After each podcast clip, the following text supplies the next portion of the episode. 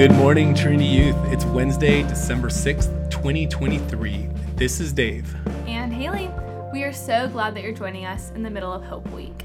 So, Dave, Advent's a time for remembering that hope is often experienced during a dark time. My question for you today is what's the darkest situation you've been in? Oof. And to be clear, I mean like literally. I'm not like probing your soul here. Like really, like the darkest, like Okay, just okay. no light, super dark. Like literally, Like just no light. yeah. Okay, no thanks. blackout curtain situation. I wasn't ready to go there. Well, speaking of blackout curtains, that makes me think darkest I experienced growing up in our basement. We had this room with no windows. It was into like wherever it would be underground. And we called it the cave. And we had a twin bed down there. And it was kind of a guest room, but you know, the whole no window thing.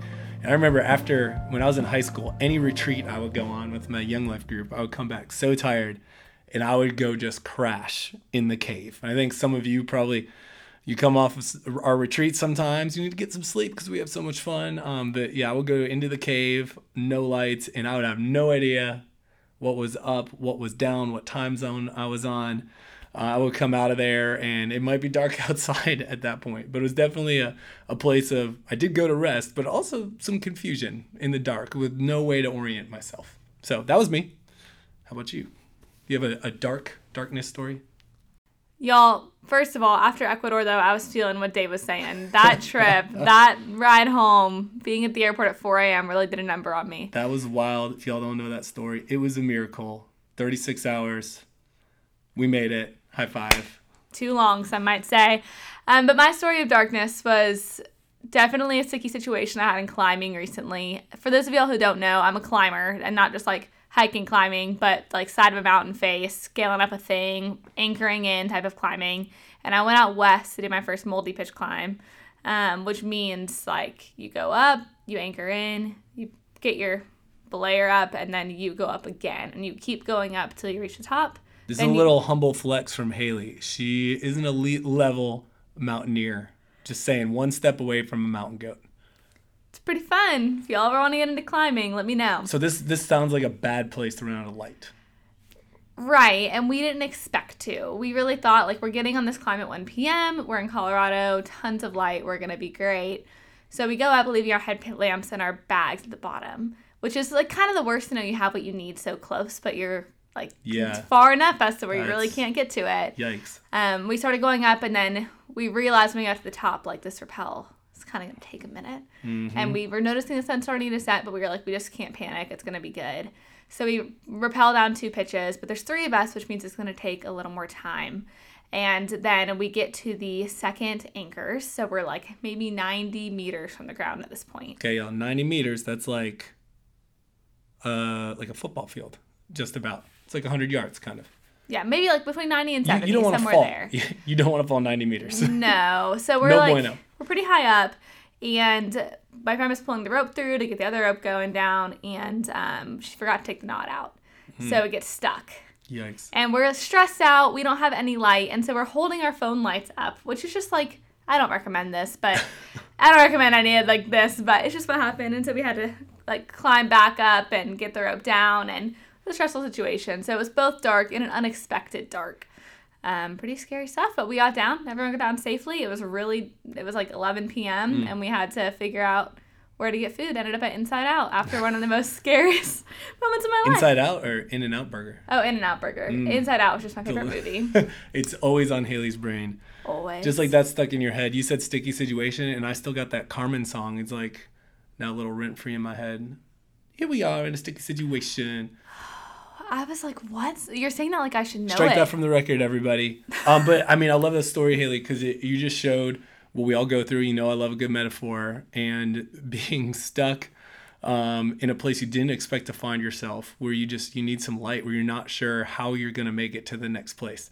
Many of us feel like that. We've been in situations like that throughout the school year with whatever's happening with our friends, our family. So I think it's a great picture of where we need to find hope. So um, let's read today's verse. I'll go ahead and read it, and I think we'll, we'll find ourselves right in this place of needing hope.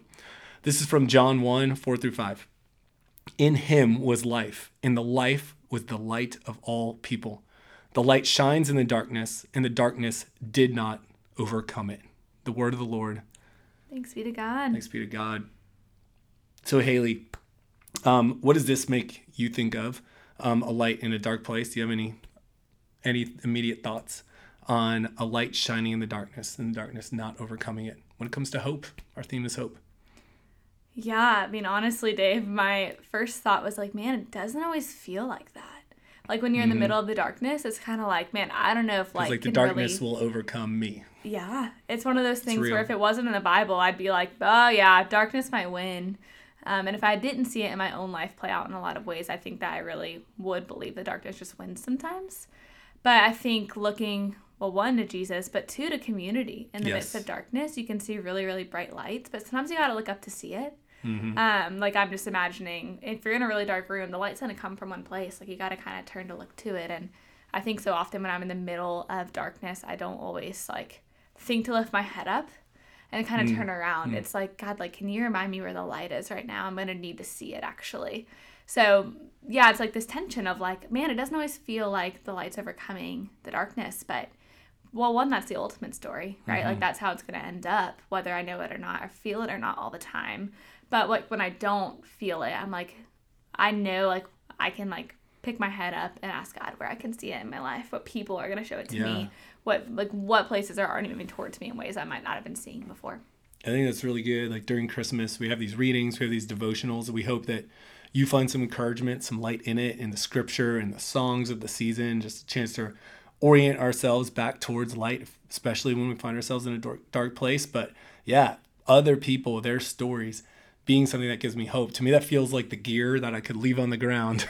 like, I want to bring this with me. I want to bring these stories of hope so that when I find myself in the dark place, I'm not assuming the darkness is going to overcome me that I can carry these hopeful stories with me. Um, well, for me and my family, one thing that we do that this is the challenge for all of us today go do this light some candles. Many of you during Advent, you take the opportunity to go the, the tradition of an Advent wreath, lighting one candle a week. So, right now we're in Hope Week, and if you've been doing an Advent wreath, you're lighting one candle. And in my home growing up and in my home now with my family, we light candles just about every night together during Advent. I love it. Family dinner is a thing. We get around the table and then we like to remember that often hope comes in these dark places. So my kids run around the house, turn off all the lights, and we make it as dark as possible. And lighting that one candle, it's incredible to be quiet. We always sing a song. We sing the first verse of Come, O Come, Emmanuel. And then as that one candle is lit and you start to see each other's faces in that light, it's such a beautiful reminder of hope in a dark place. And then you start to see the corners of the room and you realize I could actually walk around this room and not stumble around um, and hit things or bump or fall over. And it only took a little bit of light. And so if today you find yourself in a dark place, we just we pray that you you know all it takes is a little bit of hope to overcome darkness. And that light's only going to grow throughout this Advent season. So I'll be lighting candles this season. Haley, I think you light some candles also. I do the same, Dave. Um, one thing I want you all to know though is that dinner to the McKeon's house is on a different level. he's not lying when he says that, um, and he's not making things up. Really, they holidays and are serious business in the McCune household. It's a deep joy. If you ever Love get to you invite to yourself over. over. yeah, they're, they're, he's inviting you over. Look Mhm. at that. Come on. Um, but y'all should really take him up on that. It's a deep joy. Um, all right, y'all. Well, we'd love to hear how it goes for all of you lighting candles. Um, report back. Let us know on Sunday, Tuesday, whenever you see us around. Um, y'all, we love y'all. We, we'll be right back tomorrow. So stay hopeful, my friends. And as always, Peace be with you.